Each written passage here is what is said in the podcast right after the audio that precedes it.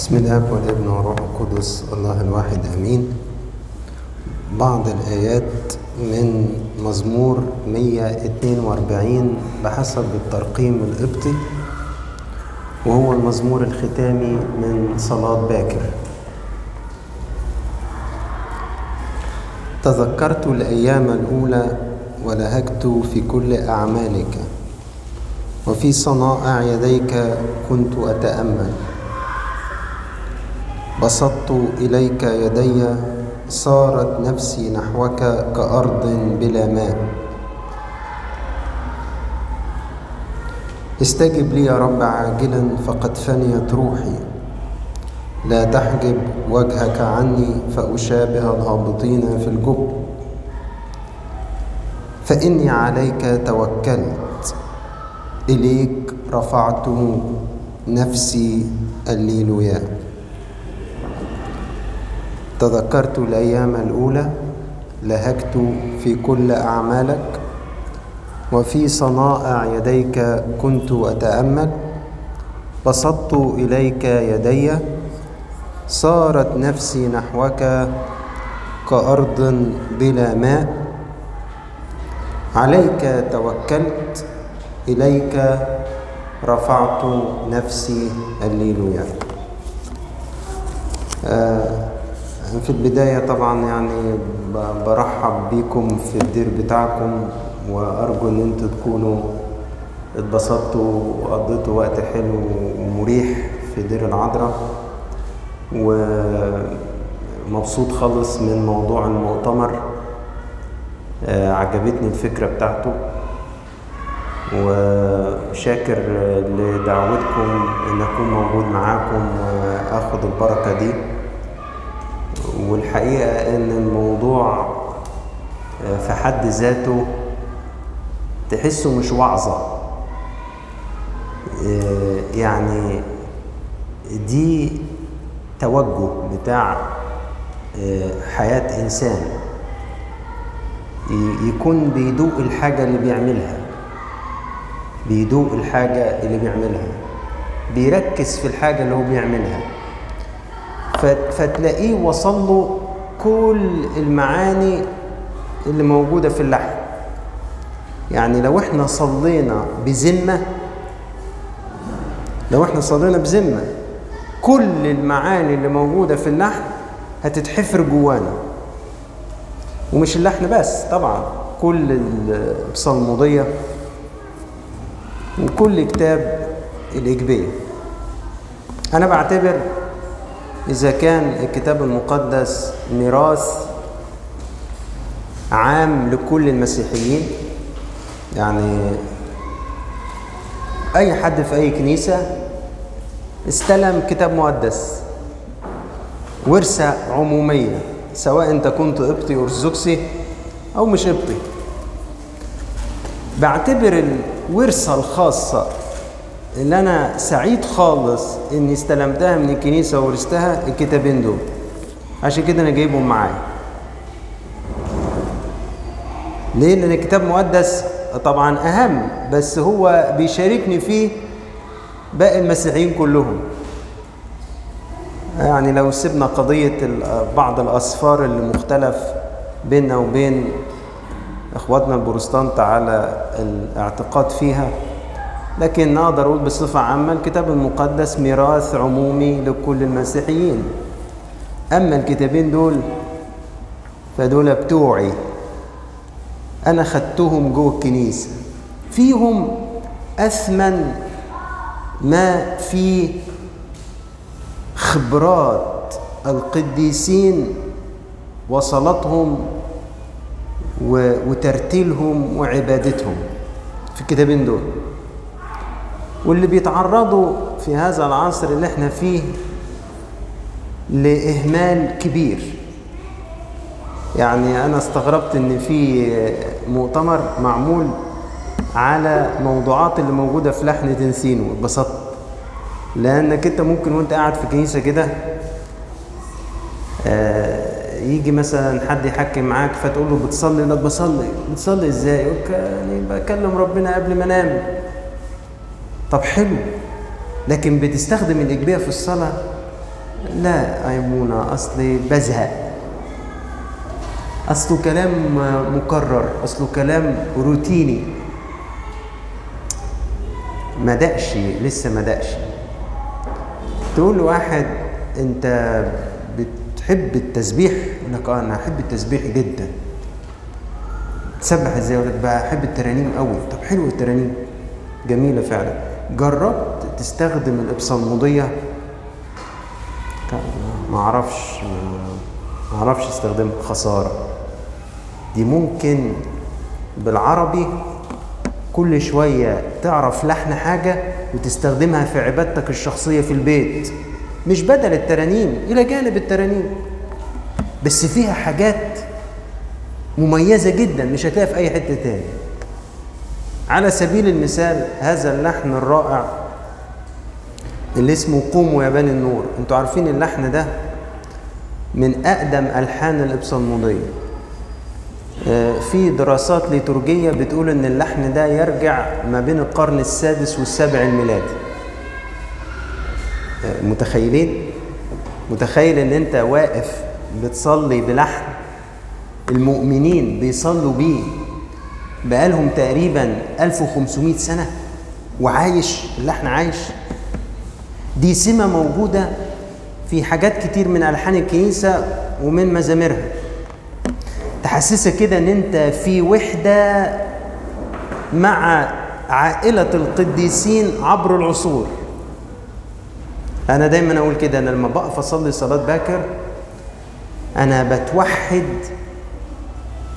مع كل الشعب القبطي في هذا العصر وفي العصور السابقة اللي استخدموا نفس الكتاب ده فين؟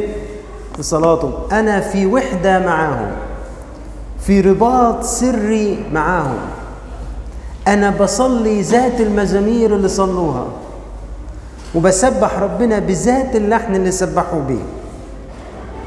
فأنا ماسك قطعة بستخدمها في الصلاة أشعلت نار الروح القدس في آلاف القديسين عبر العصور. يا ناس سهروا بيها بيصلوا وبيسبحوا الله. واقعد بقى تخيل بقى اللي تعرفهم من القديسين واللي ما تعرفهمش.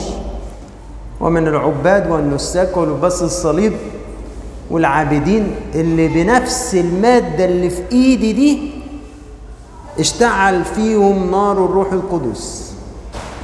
وبقوا كما لو كانوا نار على الأرض. هياها في في الحاجات دي. اللي أنا دلوقتي يصعب عليا إن بالنسبة لناس كتير بقت حاجات عليها تراب. لما الحاجات دي بيبقى عليها تراب قلبي هو اللي بيبقى عليه تراب. لما الحاجات دي بيتراكم عليها التراب في الحقيقة قلبي هو اللي بيتراكم عليه التراب كنت آه عارفين في حاجة في القداس اسمها الأواشي الكبار عادة بيتصلوا سرا صح؟ بعد الإنجيل هم تلاقي أبونا بيصليهم إيه؟ سرا اللي هم إيه؟ حد عارف إيه هم؟ السلامة والآباء والاجتماعات حد يعرف كلماتهم؟ متهيألي لا لأنهم بيصلوا سرا مش كده؟ حد في ذهنه الكلمات؟ ما أعتقدش لأنه آه هنا بيتصلوا جهرا آه مع إن في بعضنا وأنا منهم اللي بدأنا في الآونة الأخيرة نصليهم سر لحد ما حصلت معايا حاجة خلتني كلما أقدر أصليهم جهرا أصليهم. إيه اللي حصل معايا؟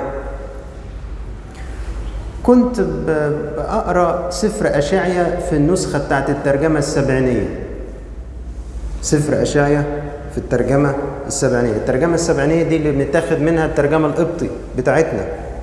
اللي, دايما تلاقوا ألفاظها مختلفة شوية لما تيجي نسمع القرايات في الصوم الكبير أو في أسبوع البصخة.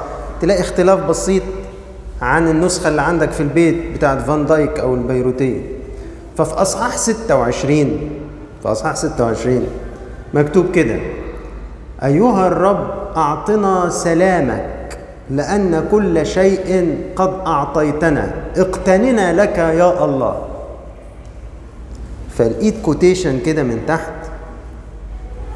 القديس كيرلس الكبير مقتبس الآية دي بالنص بتاع السبعينية في رسالة مصالحة بينه وبين بطريرك أنطاكيا كان اسمه يوحنا. الكلام ده يا جماعة في القرن الخامس الميلادي. مركزين في القرن كام؟ فكان في خلاف بسبب مجمع أفسس بين بطريرك أنطاكيا اللي هو يوحنا وبين قديس كيرلس الكبير عندنا في اسكندرية. وربنا الحمد لله دبر وحصلت بينهم إيه؟ مصالحة. ففي الرسالة السلامية بتاعت المصالحة باعت للبطريرك يوحنا بيقول له كما اعتدنا أن نصلي في كنائسنا. أيها الرب أعطنا سلامك لأن كل شيء قد أعطيتنا اقتننا لك يا الله.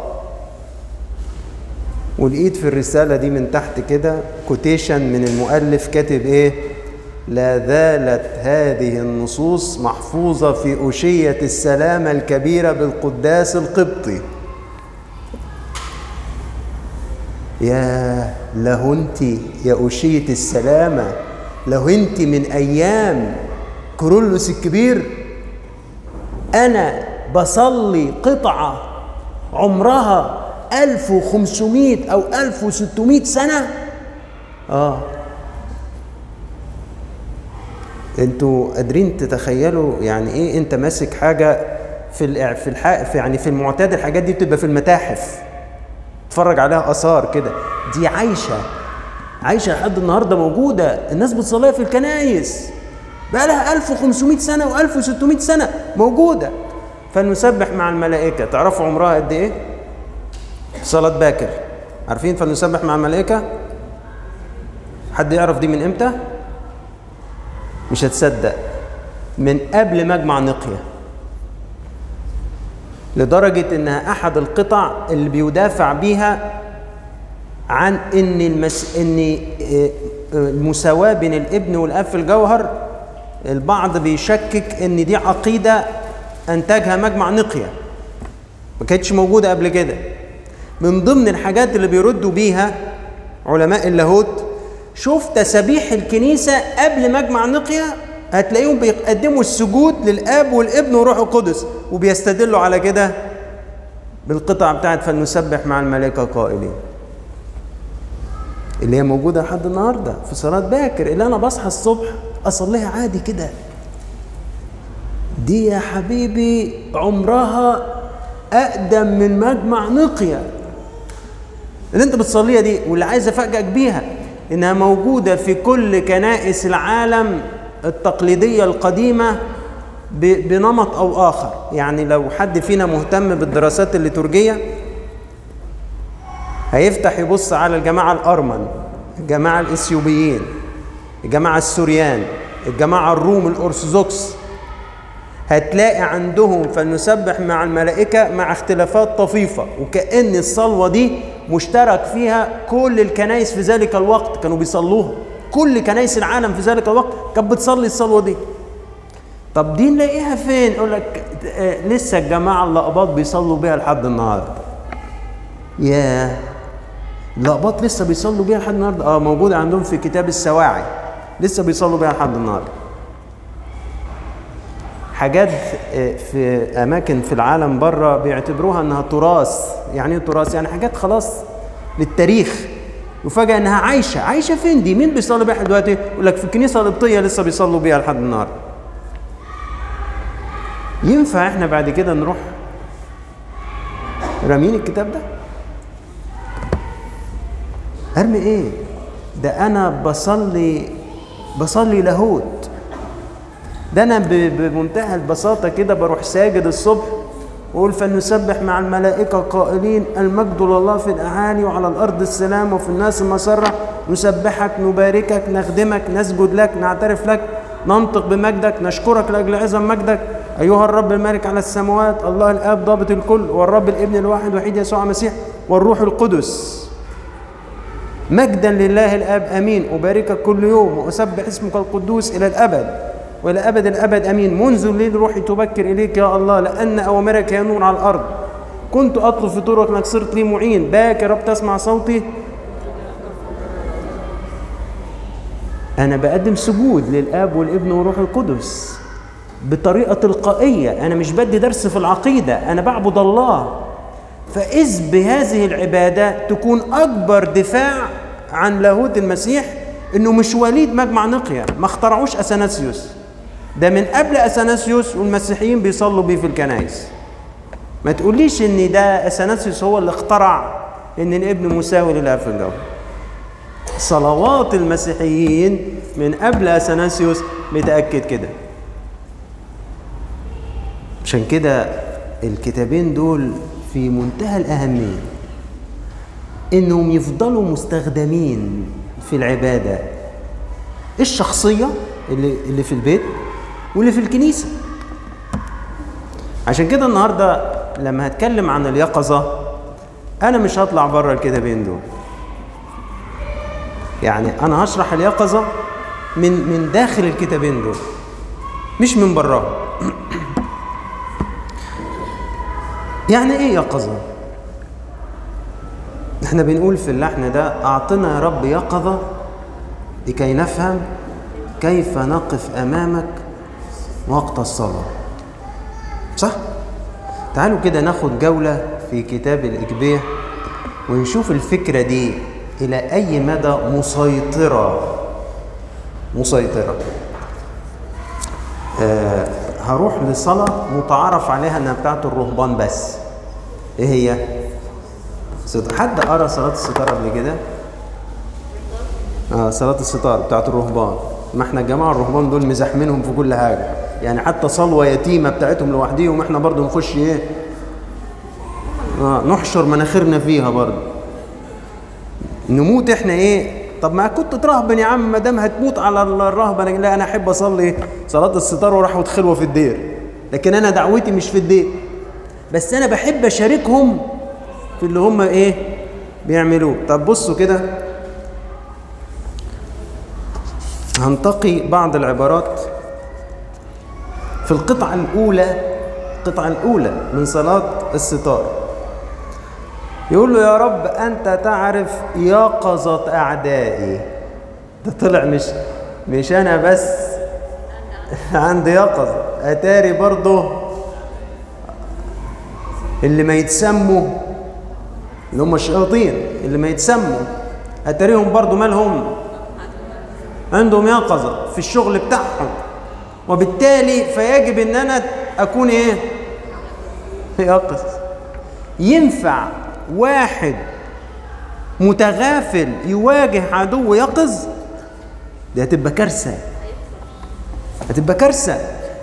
يبقى من أول قطعة في صلاة الستار وبيوضح إن أهمية إن أنا أكون مالي. مصحصح مصحصح روحيا. ليه؟ لأن اللي ما يتسموا اللي هم مين؟ أعدائي اللي هم الشياطين مالهم؟ يقظين جدا.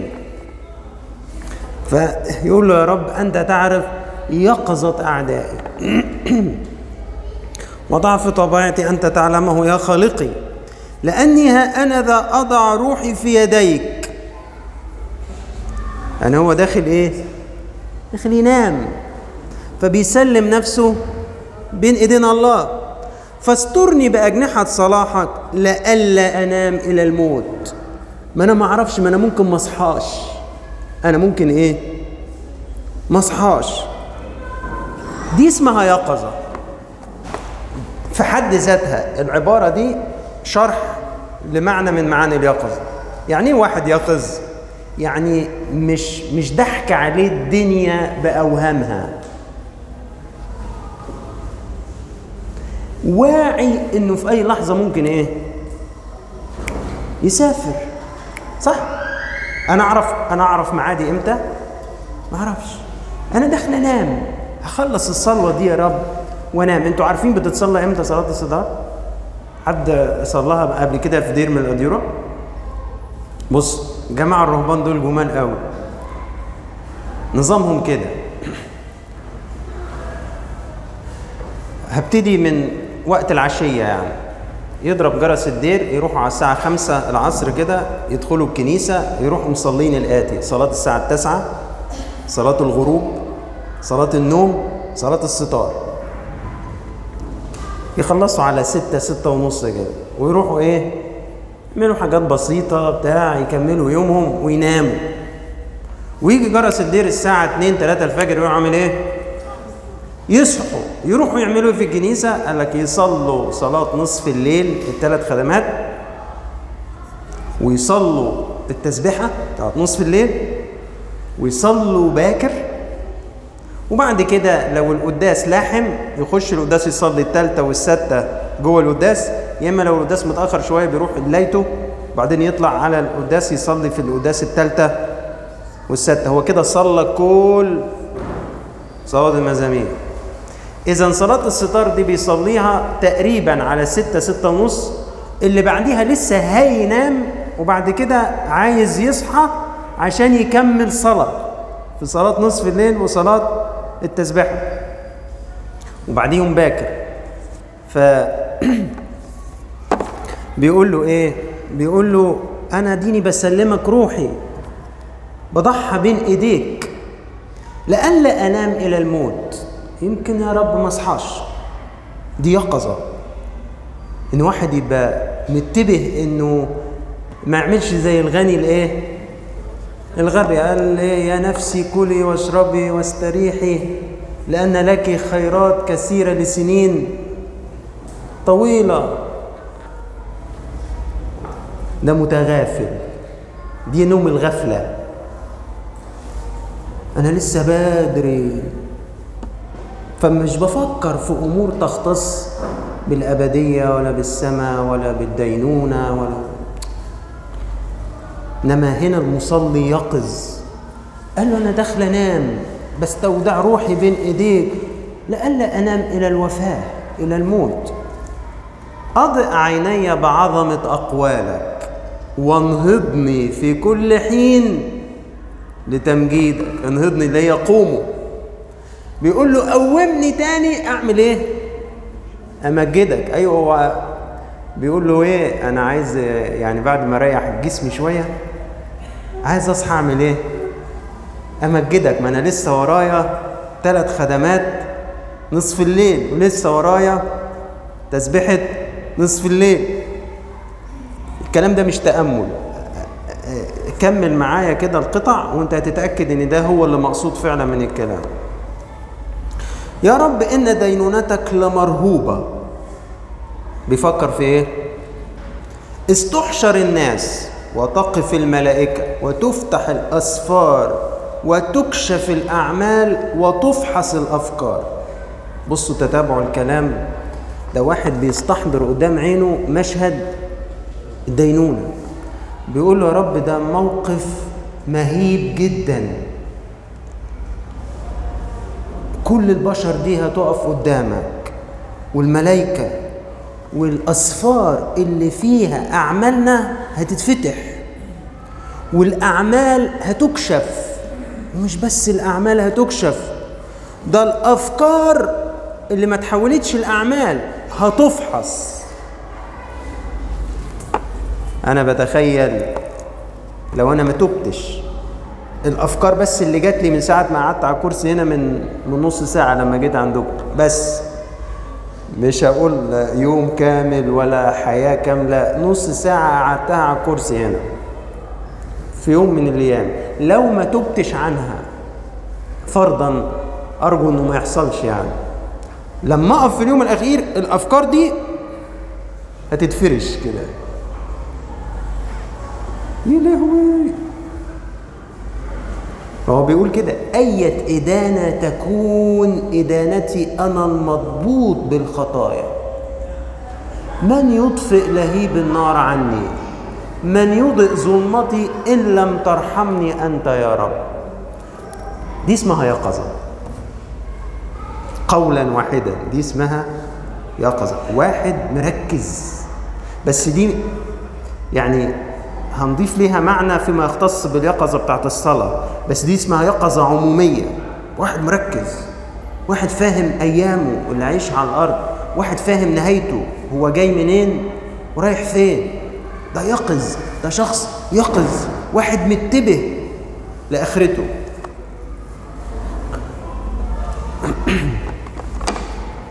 طيب القطعة الثالثة اللي هي دايما بتبقى موجهة للعذراء ففي آخر سطر كده نسأل ونتضرع إليك هاتفين يا والدة الإله لكي تخلصين بشفاعتك وتنهضين من النوم المظلم إلى التمجيد بقوة الإله المتجسد منك. يعني برضو بيحكي فيما يختص بالأومة بتاعة الصلاة اللي بعد النوم. تنهضين من النوم المظلم إلى التمجيد بقوة الإله المتجسد منك. طب تعالوا نشوف التحليل اللي بيتصلى في الصلوة دي من أروع صلوات التحليل اللي في كتاب الإجبية التحليل بتاع صلاة الستار. هنقرأ مع بعض. أيها السيد الرب يسوع المسيح إلهنا أعطنا راحة في نومنا لأن هو داخل ينام نياحا في أجسادنا طهارة في أنفسنا احفظنا من ظلمة الخطية المدلهمة. ولتسكن حركات الآلام. حد يعرف يعني إيه الآلام؟ يعني كان جسمي وجعني وأنا داخل أنام؟ الآلام اللي هي الأهواء. الآلام ده التعبير الآبائي في الأدب الرهباني والنسكي عن الأهواء الشريرة. بيسموها ألم. لتسكن حركات الآلام يعني أفكار شريرة نجسة اللي بتيجي تحارب الإنسان وهو داخل على السرير ينام. مش شرط تكون نجاسة آه زنا وكده لكن ممكن تكون أفكار مخك يجيبه يودي قالت لي إيه الصبح الست فلانة دي؟ أنا اليوم لف كله ونسيت دي وقعتها مش فايتة بكرة. كيف وكيف تقول لي كيت وكيت وكيت؟ دي اسمها حركات آلام دي ذات ومستكترة قوي إزاي يتقال لها كذا؟ ما دي ذات. دي كبرياء. وبدأ يبقى في حركة غضب ورغبة في الانتقام. دي حركات آلام. لتسكن حركات الآلام. ولتنطفئ حرارة الجسد اللي بيثير الشهوة ويخلي واحد وهو نايم يتلذذ بمناظر شريرة أو يعمل عادة سرية أو أمور زي كده. ابطل شغب الجسم الأعضاء اللي بتثور على الإنسان وهو نايم.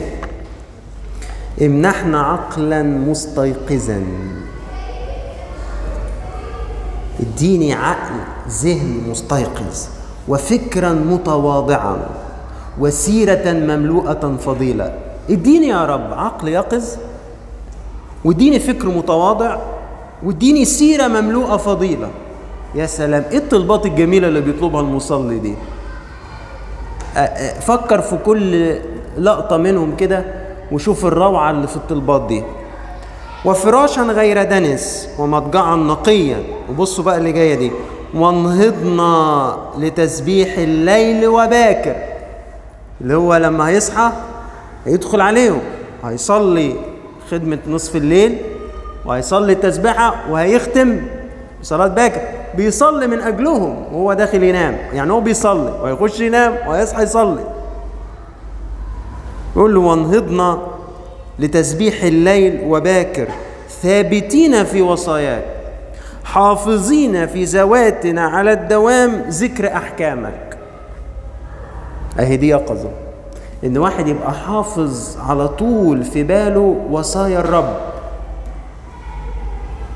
بالحب بالتواضع بالطهارة بالبذل بالوداعة. حافظ في ذاته ذكر وصايا الرب.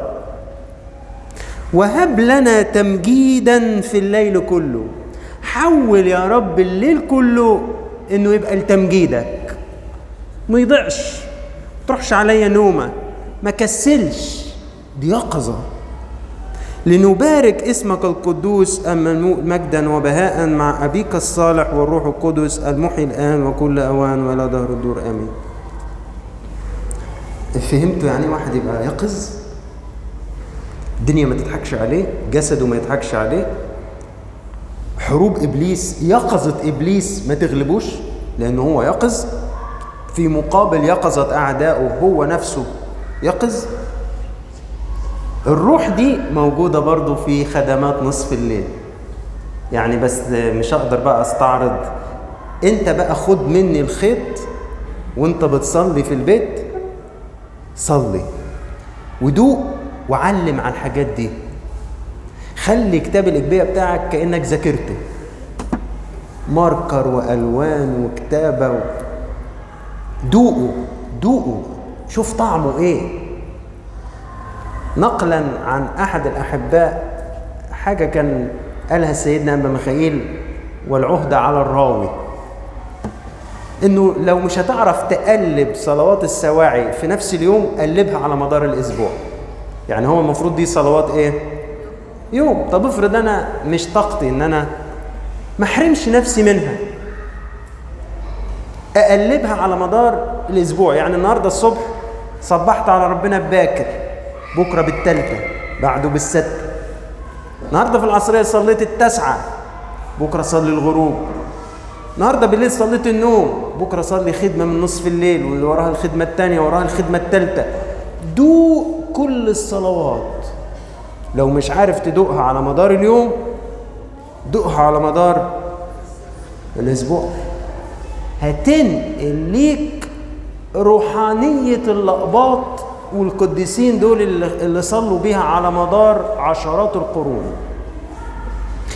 هتتحفر فيك اليقظة دي. لكن اهمل الكتاب ده واركنه على جنب. كل الخبرات الروحية اللي فيه برضه هتتركن على جنب. هتوصل لك منين؟ مش هتعرفها. في حاجات مش هنعرف نصليها لأنها مش هتيجي في بالنا أصلا. مش هتيجي في بالنا. لازم أتعلمها من هنا. مش هتيجي في بالي صدقوني. في صلوات مش هتيجي على بالي نصليها ما لم أتعلمها من الكتاب ده.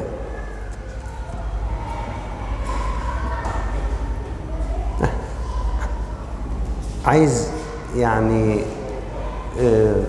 تشوف يقظة. المزمور اللي إحنا ختمنا بيه ده في باكر اللي إحنا بدأنا بيه العظة. أديك معاني من معاني اليقظة.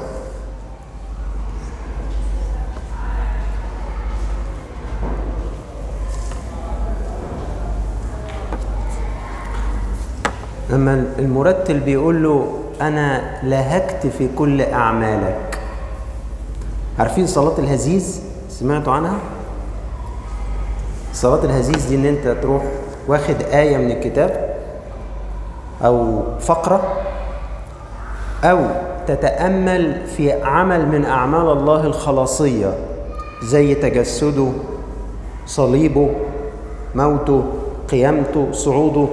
وتبتدي تصلي بيها كلمة كلمة وتعيد الكلمة وتفكر في معناها.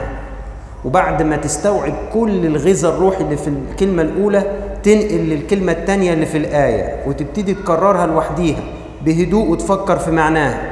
وبعدين تروح راضم الأولى بالثانية وتقولهم سوا وتفكر في معناهم. لحد ما تلاقي إنك استوعبت المعنى بتاع الكلمتين تروح ضايف الكلمة الثالثة لوحديها.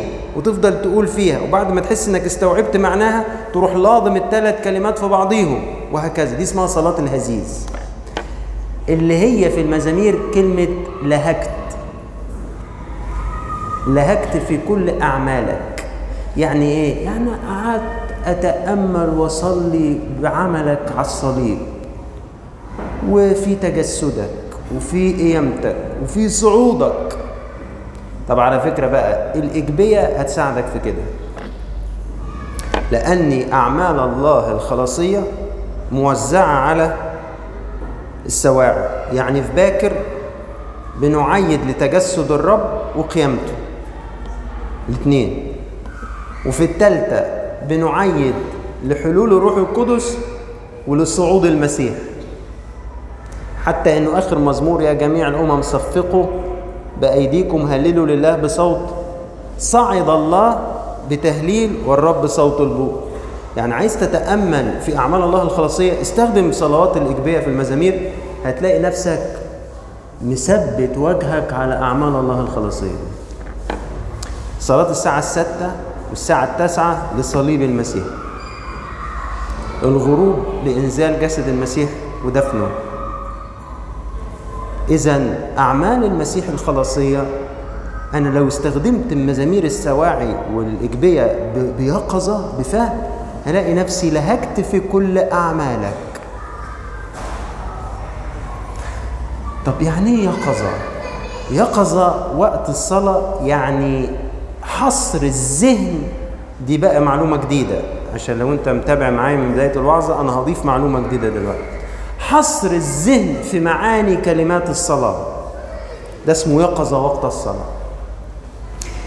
إحنا أكتر معوق بيعيق صلواتنا بعد الكسل يعني الحمد لله ربنا نفخ في صورتي وغلبت الكسل ودخلت الأوضة ولعت الشمعة وقلت هصلي. نشكر الله الحمد لله دخلنا الأوضة. وقفلت باب الأوضة وهبدأ أصلي. مين عدو تاني هيحاربك دلوقتي بعد الكسل؟ التشتيت. أقول لك مثل يوريك قد إيه إحنا بنتشتت لما بنصلي الإجبية مع بعض في الكنيسة. وأحيانا حتى وإحنا في البيت لوحدينا. تلاقي نفسك إيه قاعد تقول وفجأة كده تكون مثلا خلصت القطعة الأولى وبعدين هو أنا هقول الأولى ولا الثانية أنا مش أنا صليت الأولى. ده لوحدي كده. ليه؟ لأنه من أكبر أعداء الصلاة تشتيت الذهن.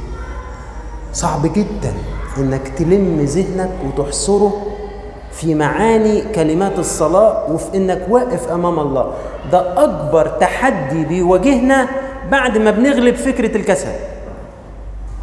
لدرجة إنه في معظم الأحيان جسدي أمام الله وذهني يجول خارجا. دايما بفتكر الحكاية دي لما أقرأ الإصحاح الأولاني من سفر أيوب. لما ربنا بيقول الشيطان بيقول له من أين جئت؟ فالشيطان بيقول له إيه؟ من الجولان في الأرض. التعبير ده يصلح جدا لوصف حالة الذهن بتاعنا. تخش انت تصلي اخش أنا اصلي في الأوضة. فين مخي؟ في الجولان في كل الأرض. في الشغل بتاعي الصبح وفي الحاجات اللي ورايا في المطبخ هعملها بعد ما اطلع وفي المشاوير اللي هعملها مع العيال بالليل وفي فلانة اللي قالت لي وفي فلان اللي قال لي وفي المسج اللي عايز ألحق أرد عليها واللي يا ترى رد عليا ولا لأن كنت بعت أسأله الصبح على حاجة. يا عم انت الله يخليك. ركز معايا. خليك هنا. انت دريان باللي بتقوله. أقول لمخك انت دريان باللي اللسان بيقوله. ولا الهوى هو في حتة تاني خالص. لذلك واحد من القديسين قال ابحث عن ذهنك أين هو حينما يقف جسدك أمام الله. يعني إحنا دلوقتي فين؟ دلوقتي في الكنيسة في دير العذراء. ده مين ده اللي هنا في الكنيسة في دير العذراء؟ ده الجسد. يا ترى الذهن فين؟ لو سألنا اللي قاعدين كل واحد إجابته لوحده. كلنا مشتركين إن جسدنا في كنيسة الصليب في دير العذراء. لكن اسأل نفسك دلوقتي ذهنك فين؟ هيقول لك. أنا ذهني في البيت. أنا ذهني في الكلية. أنا ذهني في السفرية اللي ورانا. أنا ذهني ده بيحصل بالظبط في الصلاة في القداس وفي الصلاة في الأوضة في البيت. لذلك القديس ده بيقول إيه؟ ابحث عن ذهنك أين هو؟ حينما يكون جسدك أمام الله. لازم هو كمان يكون أمام الله زي جسدك. وإلا يبقى لسه ما دخلناش في الصلاة. لو أنا ما ركزتش في معاني كلمات الصلاة فما حدث هو صلاة اللسان. اللي فيه قديسين كتير بيعتبروها مش صلاة. يعني في ثلاث درجات في الصلاة. صلاة الجسد أو صلاة اللسان صلاة الذهن صلاة القلب. معظم القديسين بيعتبروا بدايات الصلاة من صلاة الذهن. بعضهم لأجل التشجيع بيقول يعني برضو صلاة الجسد تمهيد ولو أنت أمين فيها ربنا بينقلك للدرجة اللي بعديها. لكن معظم القديسين بيعتبروا صلاة اللسان لوحديها لا تعتبر صلاة من الأساس. مش بمعنى إن أنت لما تصلي ما تتكلمش بلسانك لا بمعنى إنه لازم ذهنك يفكر فيما ينطقه لسانك. فإن حدث هذا فأنت بدأت الصلاة. ولكن إن ما حدث هذا فأنت إلى الآن لم تبدأ الصلاة بعد. ده يا عم ده أنا مخلص ثلاث سواعي لحد دلوقتي أنا صليت باكر والتالتة والست صدقني ولا باكر ولا التالتة ولا الست. لأني ذهني ما كانش بيفكر في معنى أي كلام من محتوى هذه الصلوات. لساني قاعد يقول يقول يقول يقول ومخي في حتة تاني دي ما اسمهاش يقظة ودي ما اسمهاش صلاة. الصلاة تبدأ لما الذهن يفكر في معاني كلمات الصلاة. وعشان كده ممكن تلاقي آباء يدوا إرشاد يقول لك قلل العدد بتاع المزامير وادي مساحة للصلوات الارتجالية جوه المزمور نفسه. يعني إيه؟ يعني مثلا قانونك يا فلان إيه؟ أبونا مديني أصلي مزمورين. بس مزمورين؟ اما هو قال لي توقف أثناء ما بتصلي المزمور عند آية عجبتك أو فكرة وتبتدي تصلي صلوات ارتجالية عن الآية دي أو المزمور ده. وبعدين تروح راجع تكمل المزمور. إن لفتت نظرك آية تاني وقف وصلي بيها ارتجالي. ولو سحبت منك ووقتك خلص ووقتك خلصت مش إشكال. خلاص. بس ده أنا ما كملتش حتى ده أنا ما وصلتش للإنجيل. ده أنا حتى ما صليتش القطع. بس أنت صليت. أنت صليت. أب اعترافي كان بيتتلمذ لراهب في فاكرين الله ينايح روحه سيدنا أنبا مكاري أسقف سينا لما كانت أبروشية على بعضها؟ زمان كان راهب في دير أنبا مقار اسمه أبونا مكاري. فكان أب اعتراف أب اعترافي بس حكى لي القصة عنه لما كان شاب في الجيش اللي هو أب اعترافي أنا كان بيتردد على أبونا مكاري المقاري. ففي مرة سأله سؤال قال له أبونا لو أنا ما لحقتش أخلص كل الجزء المطلوب مني في الصلاة بتاعت الساعة. ما قدرتش أخلصه. هو لازم يتصلى كله؟ فراح قال له حاجة غريبة جدا. قال له أنا في مرة كنت بصلي هصلي ساعة من السواعي فجيت أصلي صلاة الشكر فكل ما أجي أقول كلمة فيها تفتح معايا فكرة معينة أقعد أحكي فيها مع ربنا. لدرجة إن صلاة الشكر خدت مني ساعة ونص. وجت الوردية بتاعتي في الشغل في الدير فما كملتش ومشيت. يعني طلع راح الوردية بتاعته قال له هو أنا كده صليت صح؟ هو طبعا جاوبه على سؤاله بإيه؟ بسؤال. ده يا بختي لو حصل معايا كده. يا بختي تخيلوا صلاة الشكر اللي بنكرها من غير ما ندرى إحنا خلصناها ولا لسه. قعد يصلي بكلماتها ساعة ونص. الإجبية على فكرة معمولة عشان تتداء مش عشان تتكرر مش عشان الواحد يقول يقول يقول يقول ومخه في حتة تاني لا. بس صدقني استخدمها بالطريقة دي هتعشقها. مش تحبها هتعشقها. لأن هتقف قدامك كلمات عمرك ما كنت تاخد بالك منها. في مرة خدت بالي من فكرة كده وأنا بصلي صلاة النوم. أيتها العذراء الطاهرة. اذبلي ظلك السريع المعونة وابعدي أمواج أفكار رديئة وانهضي نفس مريضة لأنها استغرقت فرحت فكرة كده جت على بالي قلت اهدي الطلبات اللي تطلب من العذراء. طول النهار في طلبات بتطلب من العذراء طبعا صح؟ وغيرها من القديسين طلبات للصبح. عايزين نجاح للواد وعايزين عروسة للواد وعايزين ربنا يديهم عيال وعايزين نترجى وعايزين نخف من المرض الفلاني وعايزين طلبات طلبات طلبات طلبات. تيجي تلاقي المصلي هنا بيطلب حاجة تانية خالص. بيقول لها أنا عيان. مالك يا أخويا؟ ظهرك وجعك. قال لي أنا عيان بمرض تاني. إيه مرض تاني؟ كسول. ميال للنوم. انهضي نفس المريضة للصلاة. إذا النفس المريضة هي النفس اللي ملهاش تقل. إنها تقف تصلي. ده تعريف جديد ده. ده مش موجود في كتب. ده في خبرة الناس اللي صلت. مش هتلاقيه في كتب. تيجي تقول لواحد عرف لي النفس المريضة. يقول لك آه اللي هي ممكن يكون عندها صغر نفس اللي ممكن يكون عندها انعدام بالقيمة اللي ممكن يكون عندها مش عارف إيه. بس في تعريف تاني مش هيجي في بالك خالص. يقول لك النفس اللي ملهاش تقل على ولا خلق على الصلاة ولا قراية الكتاب. دي أخويا التعريف ده جبته منين ده حضرتك؟ ده موجود في كتاب يعني معين؟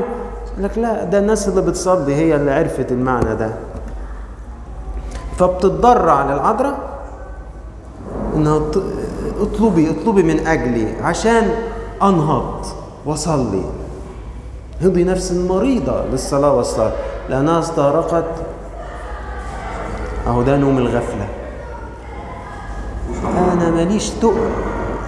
ساعات أستغرب في ردود ساعات تفاجئني. مثلا أروح سائل واحد. جاي يعترف. جاي برجليه أنا ما رحتلوش. فأقول له بتقرأ الكتاب؟ الكتاب اللي هو اقصد إيه؟ تخيلوا الإجابة إيه؟ مش بحب القراية. وأنا بقول لك اقرأ يعني كتاب أدب قصة قصيرة. عشان تقول أنا ما بحبش القراية. أنا بقول لك الكتاب المقدس. الكتاب المقدس. تقول لي ما بحبش القراية؟ طب أنا حكي في إيه امال انهضي نفس المريضة للصلاة والسهر من من القصص المشهورة في تقييمات أب الاعتراف. أب الاعتراف عندنا إحنا حدانا في البلد بيقيم إزاي؟ الناس تسأل بعضيها. مين أبونا حلو في الاعترافات؟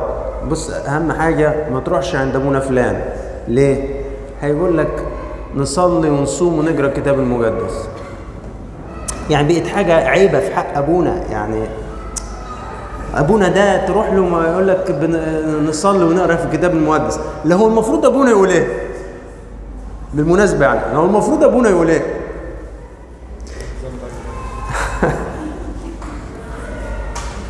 لما ربنا يفتح عينينا على حياة الصلاة هنضحك على نفسنا. سخرية السنين إن كنا زمان بنقول أبونا ما بيقولش غير صلي. أتاري الصلاة أهم عمل على الإطلاق. ما كنتش أعرف كده خالص. أنا كنت بتريق لما آآ آآ حد يسألني أبونا فلان أخباره إيه؟ أقول لهم يا جماعة ما تروحولوش ما عندوش في بقه غير إيه؟ نصلي. أنا كنت مش فاهم. أنا لما ربنا فتح عيني على الصلاة ودقت حياة الصلاة أدركت إن الصلاة دي هي ملكوت الله. هي الملء من الروح القدس. هي كل حاجة. فاتضح إن أنا اللي ما كنتش فاهم. أنا اللي ما كنتش فاهم. انهضي نفس المريضة للصلاة والصلاة. أنا لولا بصلي صلاة النوم عمر ما هيجي في بالي إن دي طلبة أطلبها من من العذراء. صح ولا غلط؟ هيجي في بالي أطلب طلبة زي كده؟ ولا ولا ولا هيجي على بالي. عشان كده بقول مدرسة للصلاة. إنك تستخدم الإيجابية وتستخدم الإبصالمودية لو عايز تشوف يعني إيه قضاء شوف الإبصالية. لما تقول لك تجمعي فيا يا كل حواسي لأسبح وأمجد. رب يسوع أهي دي يقظة كل الكيان منجمع في الصلاة. طب دي موجودة فين؟ موجودة في الإبصالية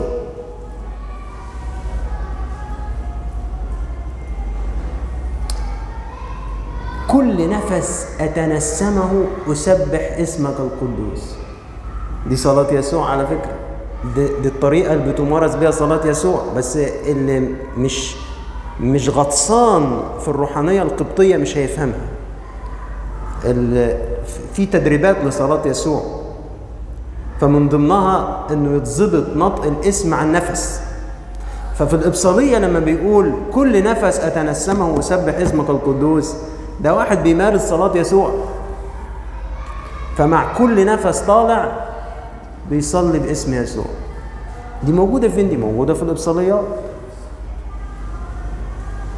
عشان كده بقول استخدم الكتابين دول في عبادتك يعلموك كتير قوي قوي بس استخدمهم مركز وانت بت... وانت ب... وانت بتستخدمهم مركز وخلي عندك حلم إنك تتعلم التسبيحه بالعربي على الأقل. كم واحد يعني حافظ تسبيحة أو يعرف يقول؟ امم لا يعني مثلا لو قلنا الأربع هوسات والإبصاليات وسوطوكية الحد مثلا. بس مش حافظهم غيبا أقصد أقول أديك الابصالموديه تعرف تدندن مع نفسك كده. أنا مش عايز أكتر من كده. أنا مش عايزك تبقى معلم ألحان. أنا عايز لما يبقى معاك الكتاب ده في البيت أنت تعرف في صلاتك الشخصية تنتقي منه أجزاء تصلي بيها. هو ده المستوى اللي إحنا عايزين نوصل له. هل ده متوفر؟ لو متوفر مارس الأمر ده. لو مش متوفر خلي عندك حلم إنك توصل له. ودلوقتي الدنيا أسهل بكتير إنك تقدر توصل له. أنا لو حكيت لكم أنا إزاي يعني اتعلمت التسبيحة آه قصة شبه صبر أيوب كده. أنا كان عندي حلم من زمان إن أتعلم التسبيحة. فكان عندنا فصل في كنيسة ماري جرجس بتاع شمامسة. يجوا كده يعلموا مثلا دايما اللي يعلم تسبيح يبتدوا بالهوس الرابع ما أعرفش ليه يعني. المهم فينزل إعلان وفي تعليم تسبيحة مش عارف إيه الهوس الرابع. أروح داخل الفصل. أنا من النوع اللي كنت أموت في المذاكرة. أول ما تزنق المذاكرة أروح مبطل من الفصل. أبقى استلمت إيه؟ الهوس الرابع هم يمشوا ويتكلوا على الله وربنا يبارك لهم. وأنا واقف فين؟ تيجي السنة اللي وراها. ينزل إعلان. أقول لا إن شاء الله هدخل المرة دي وإيه؟ وأكمل. أروح داخل مراجع الهوس. تبدأ المدارس. أروح إيه؟ هم يكملوا وربنا يبارك لهم. وأنا معايا إيه؟ قلت وبعدين في الشغلانة دي. القصة دي مش هتخلص. رحت جايب شرايط كاسيت. كان زمان شرايط كاسيت دي أعتقد يعني أغلبكم لحقها. رحت جايب شرايط تسبيح و...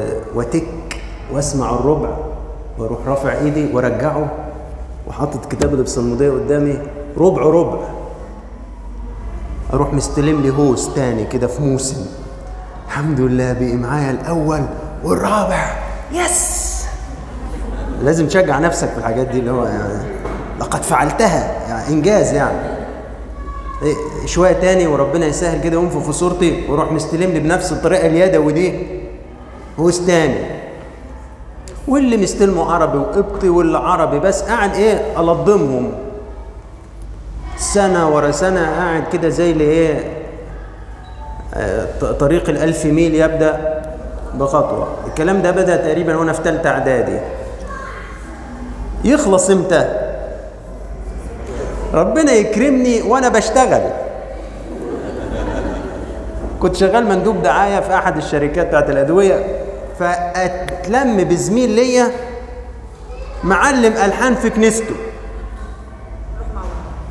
فأول ما نخلص التارجت يتبقى لنا كده شهر زمن آخر السنة ما وراناش حاجة. يروح مسلمني حتت من التسبيح. له بص أنا فايتني كذا. فايتني كذا يقول لي طب تعالى ويروح رايحين ويبتدي إيه؟ لحد ما جمعت الأربع هسات والإبصاليات بتاعت الأيام وسطوقية الحد. وبقوا إيه حاجات مستلمها عربي وقبطي وحاجات عربي بس. رحلة طويلة من تالتة إعدادي لحد ما إيه؟ اتخرجت وبشتغل. بس طولة العمر تبلغ. الأمل. حلو ان يبقى عندك. أنا ما كنتش مصدق لما اتلضموا مع بعض وكملوا. كنت مش مصدق. لما اترسمت كاهن جيت خدت هنا خلوة الأربعين يوم. فهنا مركبين الإبصاليات عربي بتاعت الأيام كلها. فكان الله ينيح روحها أم هنا من أمهات الدير اسمها مس صوفيا. كانت أقدم مكرسة. في الدير. الله ينيح روحها اتنيحت قريب. فكان أيام سيدنا أنبا ميخائيل فقلت لها أنتوا بتقولوا الإبصاليات بطريقة جميلة قوي وبالعربي أنا ممكن آخد تسجيل ليهم أحتفظ بيه عشان في البيت أعرف أقولهم.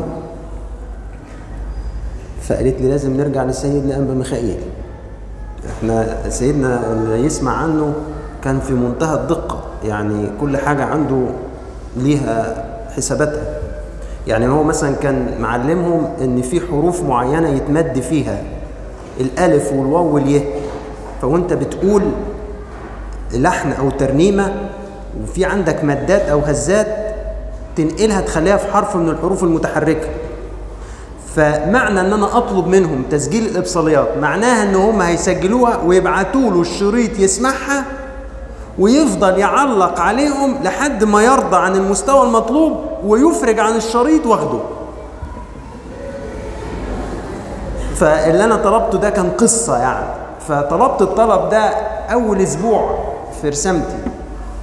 خدته بعد ما نزلت من الدير يجي بثلاث أربع شهور. كنت أنا نسيت الموضوع كنت باجي آخد خلوة في الدير يوم كل يوم أربع ففي مرة منهم لقيت مس صوفيا جاية لي ومعاها شريط فبتديني شريط كده بقول لها ده إيه ده؟ انت أنت مش كنت طالب الإبصاليات؟ ياه أنت لسه فاكرة؟ قالت لي يا دوب اللي سيدنا رضي عن التسجيل وقال ادهوله يسمعوا ويقعد يكومنت لا دي الكلمة دي كده غلط. تشكيلها غلط الهزات بتاعتها غلط. فرحت ماشي كده ومعايا كنز. ليه؟ هصلي بيه هاكل بيه عيش. المصطلح ده يمكن اكون عارفه. عندنا إحنا الكهنة. الوعظ مثلا نقول عليه أكل عيش. يعني مثلا قريت كتاب حلو مثلا. فبستخدمه كتير بوعظ منه كتير. فأقول الكتاب ده أنا أكلت منه عيش كتير. يعني مثلا كتاب زي عظات القديس انبا مقار كتاب غني. فمثلا ممكن أبونا يطلع منه خمسين ستين وعظة. فأقول تعبير الكتاب ده كلت منه عيش كتير. فالشريط بتاع الإبصاليات كلت منه عيش كتير يعني إيه؟ صليت بيها كتير. ما ده انت اديتني حاجة هعيش عليها وقت.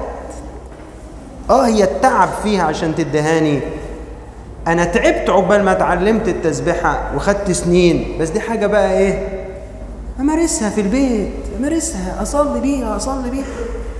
بتنفع. بتشعل نار الروح القدس داخل الإنسان. بتوجهه لأمور ما كانش هتيجي في باله إنه يطلب عنها ولا يصلي من أجلها ولا أي حاجة خالص. أنا أطلت عليكم و ويعني أختم بكلمة للقديس مارس حاق. قال إذا وقفت للصلاة عليك أن ترتدي زي الصلاة. ده آخر كلمة هقولها إذا وقفت للصلاة عليك أن ترتدي زي الصلاة. حد يعرف إيه زي الصلاة؟ هو قايله أنا هقراه بس حد يتخيل مخه رايح فين؟ قال كده. وقفة منضبطة يدين منبسطتين إلى فوق عقل منجمع سجود باحترام شديد ووقار كأنك أمام لهيب نار. ده بالنسبة لمارس حق الزي اللي تصلي بيه. وقفة منضبطة. يدين منبسطتين إلى فوق. عقل منجمع. سجود باحترام شديد ووقار كأنك أمام لهيب نار. طبعا في أحيانا ممكن واحد صحته ما تساعدوش إن هو يقف دي قصة تاني يصلي وهو قاعد. لكن إحنا بنتكلم على الوضع الطبيعي. لكن ممكن واحد يجي في وقت سنه وظروفه الصحية ما تسمحلوش إن هو يبقى واقف خلاص. لكن إحنا بنتكلم على الأمور العامة. لأنه برضه حدانا في البلد انتشر نوع من الاستسهال. يعني تلاقي شاب في العشرينات اسم الصليب عليه يعني زي الفل. بتصلي يا حبيبي أنا بكلم ربنا وأنا نايم. أبقى نفسي أخده. يزور معايا في واحدة ست كده آه، عندها 90 سنة بناولها في البيت. فأنا لما باجي أناولها بتيجي عايزة تقف مش قادرة. فتقول لي بصلي وأنا قاعدة يا أبونا. أبقى عايز أجيب الشاب ده اللي بيصلي وهو راقد على السرير يسمع الست دي اللي هي عندها 90 سنة متضررة جدا إن هي مش قادرة تقف وبتصلي وهي قاعدة. نفس القصة دي طبعا في الاسوام تلاقي شاب أو شابة زي الفل. ممكن يا أبونا تديني حل باللبن في الصوم؟ اصلي الكالسيوم ناقص عندي شوية. بس مش عارف إيه. نفس القداس سبحان الله. تدخل معايا مثلا تدخل الخورس آه، مدام زي حضرتك. ومعاها مامتها في الثمانينات. لو سمحت يا أبونا اقنع ماما ترضى تشرب تشرب اللبن. الدكتور كاتب لها كالسيوم وإن هي لازم تشرب كل يوم كوباية لبن ومش راضية تشرب اللبن. لو سمحت اقنعها إنها تشرب اللبن. أقول أنا جالي حول. سبحان الله لسه لسه حالا طالع من الخورس. حد في العشرينات زي الفل. طالب حل يشرب كوباية اللبن. وبعديه بدقيقتين واحدة مسندينها 85 سنة المطلوب مني أقنعها تشرب اللبن. تقعد أنت إيه؟ يجي لك حول. هو الجيل ده انقرض؟ يعني ليه التقوى ما تستمرش؟ ليه اللي متعود يدي منتهى الوقار في الصلاة ده ليه الفكرة دي ما تفضلش عايشة لحد النهاردة؟ عشان تتنقل للأجيال اللي وراها. كل سنة وأنتم طيبين. لإلهنا كل مجد وكرامة الأبد ما ما ما فيش داعي شكرا